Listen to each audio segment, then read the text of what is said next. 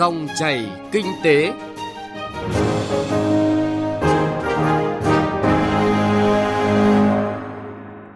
Các biên tập viên Hà Nho và Thành Trung xin chào quý vị và các bạn. Chương trình Dòng chảy kinh tế hôm nay chúng tôi chuyển tới quý vị và các bạn những thông tin đáng chú ý. Thị trường bất động sản điều chỉnh để phát triển bền vững hơn. Hai năm thực hiện hiệp định EVFTA, cơ hội lớn từ thị trường EU. Mục tiêu điểm kinh tế địa phương là nội dung du lịch Quảng Ninh bừng sáng gam màu mới. Sau đây là nội dung chi tiết. Thưa quý vị và các bạn, sau thời gian dài thị trường bất động sản phát triển nóng, lạnh, nảy sinh nhiều bất cập thì đã đến lúc cần ra soát, nghiên cứu và đề ra các giải pháp nhằm phát triển thị trường bất động sản một cách bền vững. Đây vừa là nhiệm vụ, vừa là mục tiêu của các cơ quan quản lý đã được các chuyên gia kinh tế chỉ rõ và cần sự hành động mạnh mẽ từ chính các doanh nghiệp bởi đây là thị trường đầu vào của nhiều ngành nghề khác có tác động lan tỏa tới đời sống kinh tế xã hội. Chính vì vậy, việc nhận diện những khó khăn, vướng mắc, bất cập và vận dụng kinh nghiệm xử lý từ các nước trong thời gian vừa qua để đưa ra giải pháp phù hợp, hiệu quả nhất trong bối cảnh hiện nay, từng bước đưa thị trường bất động sản phát triển bền vững hơn, nhất là trong năm mới 2023. Phóng viên Hà Nho thông tin chi tiết cùng quý vị và các bạn. Loạt giải pháp phát triển thị trường bất động sản an toàn, lành mạnh, bền vững vừa được các chuyên gia kinh tế, nhà quản lý đưa ra được nhận định là không mới nhưng có tính cụ thể thiết thực phù hợp với điều kiện hiện nay, Cụ thể, giải pháp trước tiên và quan trọng nhất chính là hoàn thiện hệ thống pháp luật liên quan đến lĩnh vực bất động sản, bảo đảm đồng bộ, tạo khung pháp lý điều kiện kinh doanh đầu tư để thị trường bất động sản phát triển ổn định lành mạnh, bền vững, đồng thời tăng cường quản lý thị trường bất động sản, tăng nguồn cung, nhất là nguồn cung về nhà ở xã hội, nhà ở cho người có thu nhập thấp. Từ thực tế triển khai nhiều dự án bất động sản trên cả nước và vướng rất nhiều về thủ tục đấu thầu, dự án, tại các địa phương của các doanh nghiệp. Ông Phạm Ngọc Thanh, Chủ tịch Hội đồng Quản trị Công ty Cổ phần Tập đoàn Taseco, phân tích. Chúng ta cũng phải có cái kiến nghị tháo gỡ. Đấu thầu dự án lựa chọn nhà đầu tư tỉnh thì dưới 20 hectare vẫn đấu, tỉnh thì trên 20 hectare đang đấu bởi vì là vướng nghị định 15. Đấy mỗi cái quy mô dự án, chưa nói cái nghị định 25 là hướng dẫn đấu thầu lựa chọn nhà đầu tư. Thế thì có một nhà đầu tư thì là chấp thuận nhà đầu tư. Cũng sau khi thời gian công báo đánh giá năng lực nếu được thì chấp thuận nhà đầu tư, nhưng lại vướng không giao được đất. Thì có tỉnh vẫn cho đấu thầu, có tỉnh dừng lại không cho đấu thầu lựa chọn nhà đầu tư theo nghị định 25 một số văn bản với tỉnh hỏi lên bây giờ thành sáu bảy tỉnh hỏi rồi. Thì cái bộ nọ trả lời bộ kia vòng vèo nhận diện những bất cập về thể chế, nguồn cung dòng vốn trên thị trường để kịp thời tháo gỡ chính là nhiệm vụ chính của Bộ Xây dựng và các bộ ngành trong thời gian tới, vì đây chính là lời giải cho bài toán mất cân đối cung cầu trên thị trường thời gian dài vừa qua. Trước tiên và quan trọng nhất là cần có cơ chế để tạo nguồn cung nhà ở xã hội, nhà ở cho công nhân trên thị trường bất động sản. Ông Hà Quang Hưng, Cục Phó Cục Quản lý Nhà và Thị trường Bất động sản Bộ Xây dựng cho biết. Thứ nhất là giải pháp về thể chế, vướng mắc liên quan đến pháp lý chiếm đến 70% khó khăn của các dự án là cần phải thực hiện được ngay. Giải pháp thứ hai đó là giải pháp về đẩy mạnh phát triển nhà ở xã hội. Cụ thể đối với cả từng bộ ngành, nhiệm vụ của các cái địa phương, đặc biệt là về các cái nguồn vốn tín dụng để phát triển nhà ở xã hội trong cái giai đoạn tiếp theo. Các chuyên gia cho rằng thị trường bất động sản cần phải được cơ cấu lại theo hướng bền vững, nghĩa là có giải pháp để giữ nhịp thị trường, ổn định về phân khúc nhà ở, thị trường cần và giá bán đảm bảo với mức phù hợp, chuyên gia kinh tế tiến sĩ Võ Trí Thành nhấn mạnh. Thế và mất cân đối cung cầu, tức là theo thống kê ở hai thành phố lớn, 70% là nhà cao cấp, 30% là trung cấp, nhà ở xã hội và nhà ở công nhân. Thành phố Hà Nội, Hồ Chí Minh gần đây vừa là khó khăn, vừa là cơ hội xây dựng bất động sản. Về mặt chính sách về mặt thị trường thì chính sách sẽ rất nỗ lực hỗ trợ. Mà nói về đầu tư cái niềm tin là quay lại. Riêng về yêu cầu tăng nguồn cung cho thị trường, nhiều chuyên gia cho rằng giải quyết vấn đề nguồn cung nhà ở cần tháo gỡ tận gốc những vướng mắc hiện nay như thủ tục đầu tư, đất đai, quy hoạch xây dựng, ra soát các dự án tại các thành phố lớn để sớm triển khai đưa quỹ nhà ở vào thị trường. Tiếp đó, bố trí đủ quỹ đất để phát triển nhà ở xã hội, nhà ở cho công nhân theo đúng quy định, tăng cường triển khai các dự án cải tạo chung cư cũ tại các thành phố lớn trên cả nước. Tiến sĩ Nguyễn Quang Tuyến, Phó Chủ tịch Hội đồng trường Đại học Luật phân tích. Vậy thì nguyên tắc đầu tiên phải đảm bảo hài hòa lợi ích của các bên. Cho cái rất quan trọng. Lợi ích của quản lý nhà nước lợi ích của chủ đầu tư doanh nghiệp phải có lãi giống như là hàn quốc singapore là nhà nước quản lý. Vai trò dẫn dắt và điều tiết. Còn chúng ta chỉ dẫn dắt luật chơi thôi. Luật nhà ở chúng ta quyết định không rõ. Một giải pháp quan trọng khác là khơi thông dòng vốn cho thị trường bất động sản. Theo đó, việc hướng dẫn thực hiện hoạt động phát hành trái phiếu, huy động vốn trên thị trường chứng khoán của các doanh nghiệp bất động sản theo đúng quy định. tạo điều kiện không làm cản trở hoạt động huy động vốn của các doanh nghiệp có đủ năng lực, hoạt động kinh doanh tốt, hiệu quả, lành mạnh. Các chuyên gia kinh tế cũng chỉ rõ, ngoài việc khoanh vùng và xử lý nghiêm các vi phạm pháp luật trong hoạt động kinh doanh bất động sản, xử lý các hành vi đưa thông tin không chính xác, gây nhiễu loạn, tác động tiêu cực đến hoạt động thị trường tài chính, tín dụng bất động sản, thì việc thông tin chính xác về thị trường bất động sản cũng cần được chú trọng. Các doanh nghiệp sẽ biết được thị trường cần bao nhiêu căn hộ, bao nhiêu dự án, thời gian nào hoàn thành để yên tâm đầu tư kinh doanh xây dựng. Từ đó, doanh nghiệp mới có các kế hoạch lộ trình đầu tư xây dựng chính xác hiệu quả và làm ăn có lãi. Đây chính là các bước cơ bản để doanh nghiệp hoạt động với động cơ và mục đích rõ ràng, hoàn thành vai trò nhà sản xuất để cung cấp các sản phẩm bất động sản là nhà ở cho thị trường, tăng thanh khoản, góp phần phát triển thị trường bất động sản bền vững.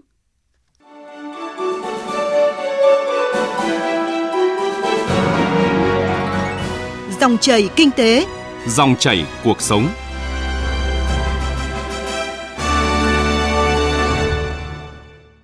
Thưa quý vị và các bạn, sau hơn 2 năm triển khai hiệp định thương mại tự do giữa Việt Nam và Liên minh châu Âu, gọi tắt là EVFTA, cho thấy là xuất khẩu sang Liên minh châu Âu khá ấn tượng. Dư địa và cơ hội từ thị trường này còn rất lớn. Các doanh nghiệp Việt Nam vẫn gặp nhiều khó khăn vướng mắc khi tiếp cận thị trường. Đây là những thông tin đáng chú ý tại hội nghị tổng kết 2 năm thực thi hiệp định thương mại tự do giữa Việt Nam và Liên minh châu Âu do Bộ Công Thương vừa tổ chức. Tại Hà Nội, phóng viên Bá Toàn thông tin.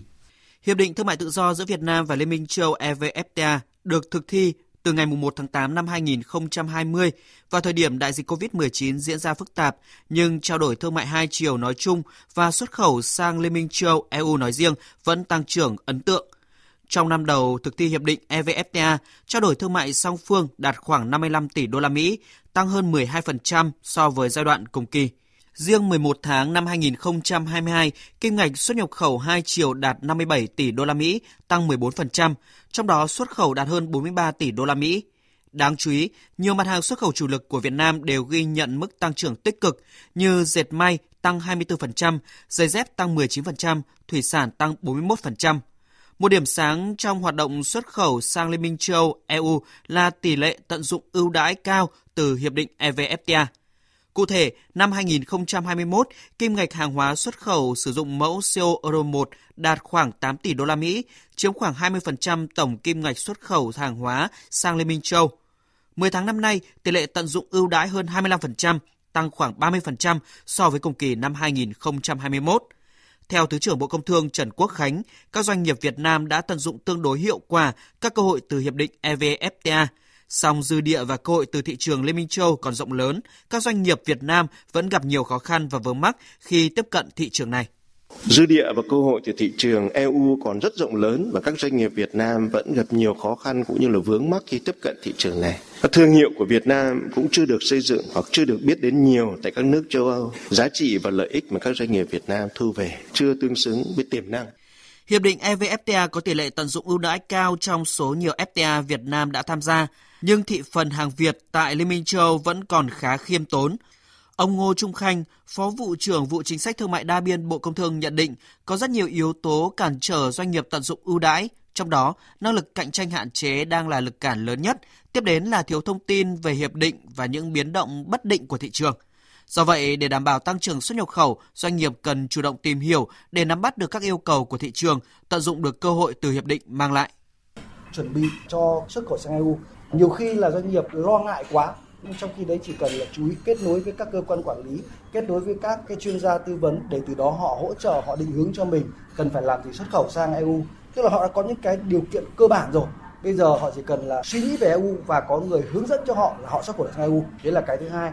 Cái thứ ba nữa là tôi nghĩ là cần phải kết nối với nhau. Bởi vì thực tế cho thấy rằng là có những doanh nghiệp nếu mà kết nối được với nhau thì sẽ tạo được cái động lực, tạo được cái sức mạnh và tiết kiệm được rất nhiều cái chi phí để hỗ trợ doanh nghiệp tận dụng hiệu quả thị trường Liên minh châu thông qua hiệp định EVFTA, Bộ Công Thương cho biết sẽ phù hợp với các bộ ngành tập trung triển khai 4 nội dung, bao gồm xử lý vấn đề kết nối cho doanh nghiệp thông qua cập nhật và nâng cấp cổng thông tin FTA.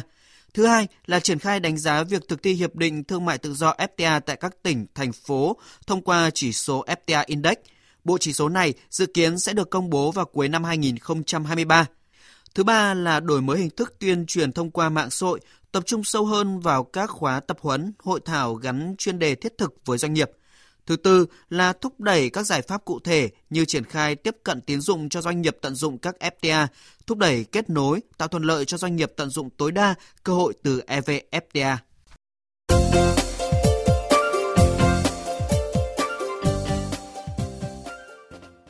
Thưa quý vị và các bạn, sau những tổn thương nặng nề bởi dịch bệnh, năm 2022 ghi nhận sức bật ngoạn mục của ngành du lịch Quảng Ninh khi đón 11 triệu lượt khách. Đây là con số vượt xa mục tiêu ban đầu, khẳng định những quyết sách đúng đắn, kịp thời, tận dụng cơ hội mở cửa để vực dậy ngành du lịch. Những ngày cuối năm, lượng khách quốc tế đến Quảng Ninh khởi sắc, nhất là từ các thị trường Đông Bắc Á, ASEAN. Bức tranh du lịch đang bừng lên những gam màu sáng, chuẩn bị bước vào năm 2023. Bài viết của Vũ Miền, phóng viên Đài Tiếng nói Việt Nam thường trú khu vực Đông Bắc. Ngày 15 tháng 3, chính thức mở cửa du lịch hoàn toàn theo tinh thần chỉ đạo của Thủ tướng Chính phủ sau 2 năm đóng băng vì dịch bệnh. Sau 3 tháng mở cửa trở lại, cảng tàu khách quốc tế Tuần Châu, một trong những cửa ngõ tham quan Vịnh Hạ Long, đón lượng khách kỷ lục vào mùa hè. Mỗi tháng, Quảng Ninh đón khoảng 1 triệu lượt khách, gần bằng dân số cả tỉnh, nằm ngoài dự kiến của những người làm du lịch, như chia sẻ của ông Trần Văn Hồng, Phó Chi hội trưởng Chi hội Tàu Du lịch Hạ Long. Mùa hè năm 2022, nhất là thời kỳ tháng 7 và tháng 8, cái lượng khách mà tăng vọt có những ngày lên đến trên 23, 24 nghìn khách. Đây là một cái tín hiệu rất là vui. Năm 2022 có được 15 tàu du lịch đóng mới thay thế đưa vào hoạt động. Các xưởng gần như là đã kín các hợp đồng đóng mới. Năm 2022, thị trường khách du lịch nội địa bùng nổ. Cả nước đón hơn 100 triệu lượt khách, riêng Quảng Ninh đón 11 triệu lượt, vượt xa con số đăng ký ban đầu, đứng top đầu cả nước về số lượng khách.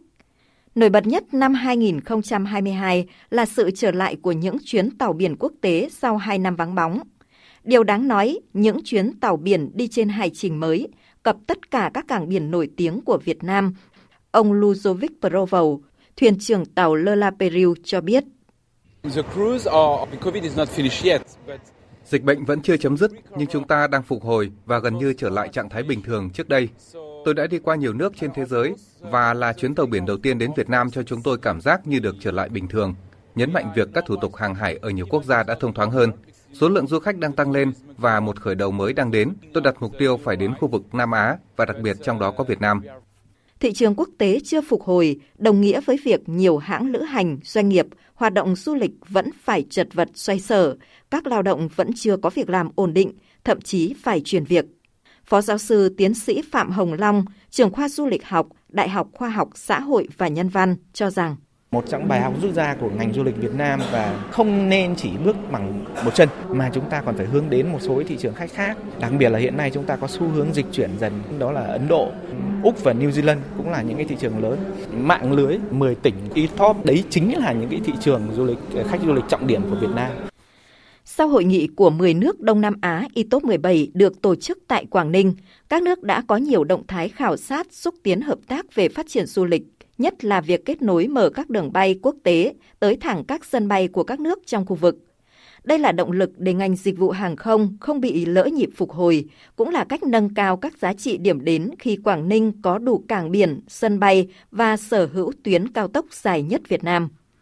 Ông Phạm Văn Thủy, Phó Tổng cục trưởng Tổng cục Du lịch Việt Nam nhấn mạnh. Đấy là sự cựa mình, chuyển đổi về cách thức tiếp cận, thay đổi các sản phẩm du lịch, thu hút khách du lịch quốc tế đến Việt Nam để đảm bảo được cái yêu cầu. Chúng ta cần phải thay đổi bộ nhận diện của chúng ta, thay đổi các sản phẩm du lịch thích ứng với cái nhu cầu của khách du lịch và lấy cái lợi thế của các cảnh quan thiên nhiên thu hút khách quốc tế đến khám phá Việt Nam. Từ ngày 15 tháng 3 khi mà đất nước chúng ta hoàn toàn mở cửa lại về du lịch thì Quảng Ninh luôn luôn là điểm sáng và đi đầu trong phát triển du lịch và đóng góp cho cái phát triển du lịch của ngành du lịch Việt Nam của chúng ta.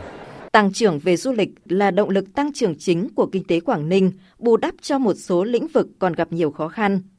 Để giữ vững sức bật của ngành du lịch, Quảng Ninh đặt mục tiêu đón khoảng 12,5 triệu lượt khách, doanh thu du lịch ước đạt 27.000 tỷ đồng vào năm tới.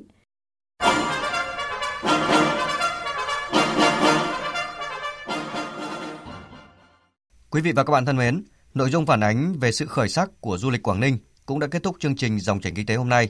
Chương trình do biên tập viên Hà Nho và nhóm phóng viên kinh tế thực hiện. Cảm ơn quý vị và các bạn đã chú ý lắng nghe.